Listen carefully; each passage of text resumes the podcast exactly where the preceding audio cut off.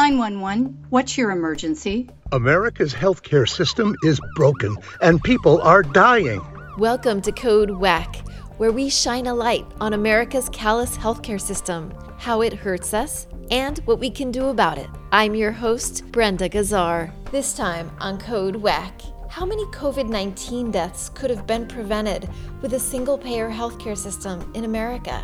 And how much money would America have saved during the pandemic with Medicare for All? To find out, we spoke to Dr. James G. Kahn, a professor emeritus of health policy, epidemiology, and global health at the University of California, San Francisco. An expert in health policy and economics, he's an advisor for Code WACK, as well as editor and primary blogger for Health Justice Monitor. Welcome back to Code WACK, Dr. Kahn. A peer reviewed journal of the National Academy of Sciences that you co authored and that was published in June found that more than one quarter of all COVID deaths, some 339,000, are due to the absence of universal insurance. That's a shocking number. How did you and your colleagues determine that figure? So we estimated that number in two steps. The first step was empirical. My colleagues did an analysis of COVID case rates, hospitalization rates, and deaths by geographic area and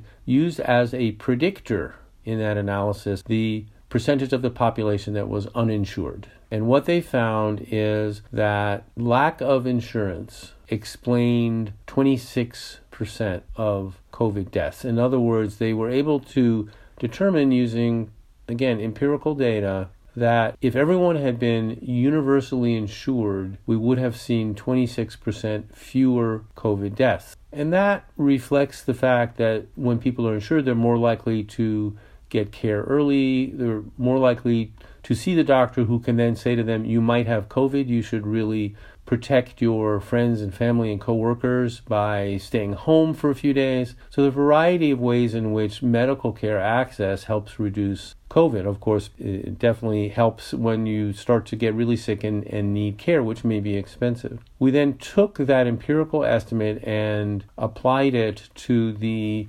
estimated death rates that have been observed for COVID, which include both the documented deaths and the fact that the number of deaths is an underestimate because there are COVID deaths that are not well documented. When we put all that together, that's how we came up with 339,000 deaths up to the time that the article was submitted, beyond what would otherwise happen uh, in COVID uh, if everyone were universally insured. Got it. So basically, the the figure, the 339,000, is it entirely to inadequate health insurance coverage? It's not about inadequate health insurance coverage. It's about being uninsured. We did not look at the question we did not look at the question of what if people say had high deductibles they were insured but had high deductibles that would add to the total but we were not in a position to look at that so this is kind of a bare minimum um, and uh, the the consequences of our inadequate insurance would add to that. Wow, so that's interesting. Is there any sense of how much it would add?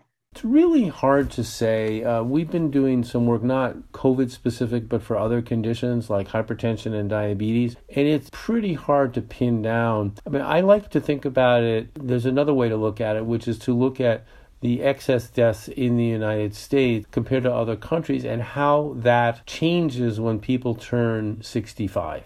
Because when people turn 65, they become Medicare eligible. And while Medicare isn't perfect, it does mean that very few seniors are uninsured. Very few. So if you compare the excess deaths in the United States before 65 to the lower level of excess deaths after 65, you can get an estimate of how many deaths in the United States are due to this constellation of uh, lack of insurance and inadequate employment based insurance and so on. And by using that method, I've estimated in the past that there are approximately 150,000 excess deaths per year in a non COVID year, any year. So what we saw in, in a COVID year is that that went way up even further because of the huge health threat posed by COVID. Uh, so what we're talking about in a you know in a normal year is something on the order of 150,000 people dying because of the inadequacies of our health insurance system. Now, in my field, when I'm on full geek mode, I do something called cost effectiveness analysis, which tries to answer the question if we spent more on healthcare, how much would it improve health? And is it worth it? And sometimes we find that you can add a year of healthy life for $10,000. That's no question, that's definitely worth it. Or maybe $10 million. Maybe not. Maybe that's not something society wants to invest in. That's cost effectiveness analysis.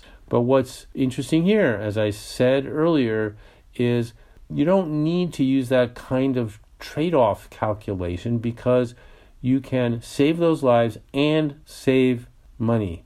And that is what we in the biz call a dominant solution. It dominates because it's cheaper and it's better. And so that's what covering everyone with universal health insurance would do. And that's how we can avoid those 150,000 excess deaths per year and the 339,000 excess COVID deaths due to lack of insurance. Mm-hmm. Wow. Are there other ways that universal healthcare would have prevented deaths during the pandemic?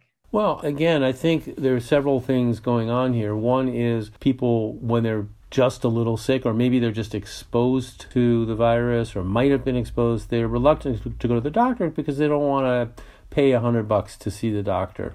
Um, and then if they do get sick, they may think, uh, I really don't want to go to the emergency department. That's going to cost me literally thousands of dollars. I'll be fine. I'll just wait it out at home. And when that happens, to, you know, there are two risks. First of all, they're more likely to expose other, other people, but more importantly, to the to the risks of death for themselves, they're more likely to get sick in ways that are much harder to treat. So all of those dynamics come into play. Wow. How much of a role did the loss of employer sponsored health insurance play into this? You know, it's interesting when when the pandemic hit and we saw tens of millions of people losing their jobs, laid off from their jobs. We thought, including the Kaiser Family Foundation, that there would be a big drop in um, insurance coverage as a result. It turned out that part of the problem was not as bad as we expected. Partly, some employers paid for insurance just to help out their employees. Some employees use something called a COBRA extension of insurance that can, after you're you're laid off, you can pay to keep your insurance. Uh, Medicaid programs um, added some people, so that helped. And then some people uh, had another family member who, who was insured and they could be added to that other person's insurance. So definitely a lot of people lost job based insurance, but that was substantially corrected. And it, the numbers are in the article. That's not really the reason we had that terrible problem. The reason we had the terrible problem is that our baseline level of people being uninsured is too high. Right. And I remember the government tried to encourage people to see the doctor, you know, especially during the beginning of the pandemic by getting insurance companies to promise coverage for COVID. How did these promises fall short? Well, that's a great question. Indeed, some COVID care was covered by insurers under this promise to the government, but it was based on good faith of the insurance companies and on evidence that the care provided was due to COVID. And that gets really complicated. Number one, if you're just a regular person and you're a little bit sick and you're wondering whether to go to the doctor, maybe you don't know that your insurance company has promised to pay for COVID related care. And even if you know that, and even if you go, what happens if the doctor says, this isn't COVID, this is, you have a cold or you have the flu? Now the care is not covered. So now instead of a free visit, you now have to pay $200 to the doctor. Well, that doesn't work. And then, if you have significant comorbidities, that means you have health conditions that can exacerbate COVID, let's say diabetes or congestive heart failure, and you get you go to the emergency department and you do have COVID, but the way the emergency department codes your diagnoses in the medical record, they happen to put congestive heart failure first that may mean that your care is not covered. So it's this unbelievably complex overlay to our insurance system which did help a lot of people, but left a lot of other people, you know, out in the cold um, with huge medical bills that were in fact COVID related. Wouldn't it be simpler to cover everyone with good health insurance and save money in the process? Sorry if I sound like a broken record. Do we all remember what records are? Anyway, um, it's a refrain uh, that I keep repeating that we can do better and save money at the same time instead of having this ridiculously uh, extraordinarily complex system that makes no sense to anyone, except the people who make lots of profits. Except for the people who make lots of profit, exactly. You and your team also calculated that that U.S. 105.6 billion of medical expenses associated with COVID-19 hospitalization could have been averted by a single-payer universal healthcare system over the course of the pandemic. How so? It's avoiding the 26% of COVID cases, COVID uh, hospitalizations. The number for hospitalizations is a little different, but it's the ba- same basic idea that a large portion of the costs that we incurred for hospitalization would go away if you had fewer cases and fewer hospitalizations and fewer serious cases that lead to deaths. Um, it's just we should have had a smaller pandemic. Now, there are other things we could have done to better control the pandemic that are beyond the scope of today's discussion, like a, a better public health infrastructure to have better monitoring, better, better testing, clearer and quicker policies to control spread, all sorts of things. But just on the side of getting prompt medical care, uh, we could have averted a very substantial portion of the cases, and that includes avoiding all these excess hospitalizations. By the way, uh, you know, one of the big challenges in the pandemic was that healthcare workers, doctors and nurses and others, were overwhelmed because the capacity of the hospitals, including especially the intensive care units, was challenged. And that that huge struggle to maintain capacity would have been really greatly relieved if we'd had a quarter fewer cases. As animal to human infections increase, what does this mean for America's future if we don't have single payer? well, again, um, seeing a doctor, going to an emergency department, um, has the potential to help control pandemics. Um, if if that animal to person transmission can also then be person to person, people need to isolate themselves. If there's an infected animal vector near someone, you can't go and catch that animal and remove it as a vector unless you know that someone's been infected. So it is a really important means to monitor the situation and to prevent person to person spread. The country which did the best in, in the pandemic is uh, Taiwan.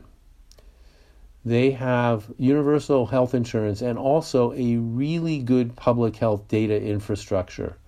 So they were able to use the fact that everyone had universal access to care plus really good data systems to track and intervene in the pandemic, and they had very uh, mild pandemic compared to other countries, and that's what we should be doing in the United States. We have world-leading technology. Silicon Valley is a global leader in uh, developing data systems, uh, so we're best in the world in certain things, but worst in the world, certainly worst in the wealthy world on health insurance. If we could put those together, uh, that would that would really be terrific. Another one of my geeky ventures is thinking about how having a unified data system under a single payer would facilitate clinical research and public health efforts.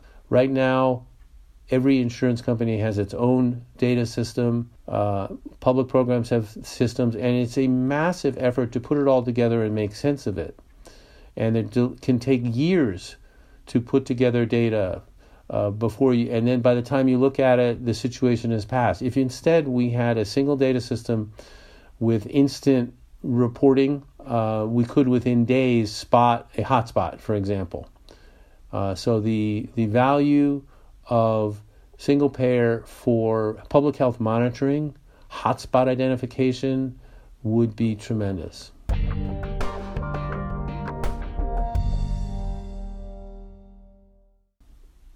Thank you, Dr. James G. Kahn. Do you have a personal story you'd like to share about our WACK healthcare system? Contact us through our website at heal-ca.org. Find more Code WACK episodes on progressivevoices.com and on Nurse Talk Media. You can also subscribe to Code WACK wherever you find your podcasts. This podcast is powered by Heal California, uplifting the voices of those fighting for healthcare reform around the country. I'm Brenda Gazzar.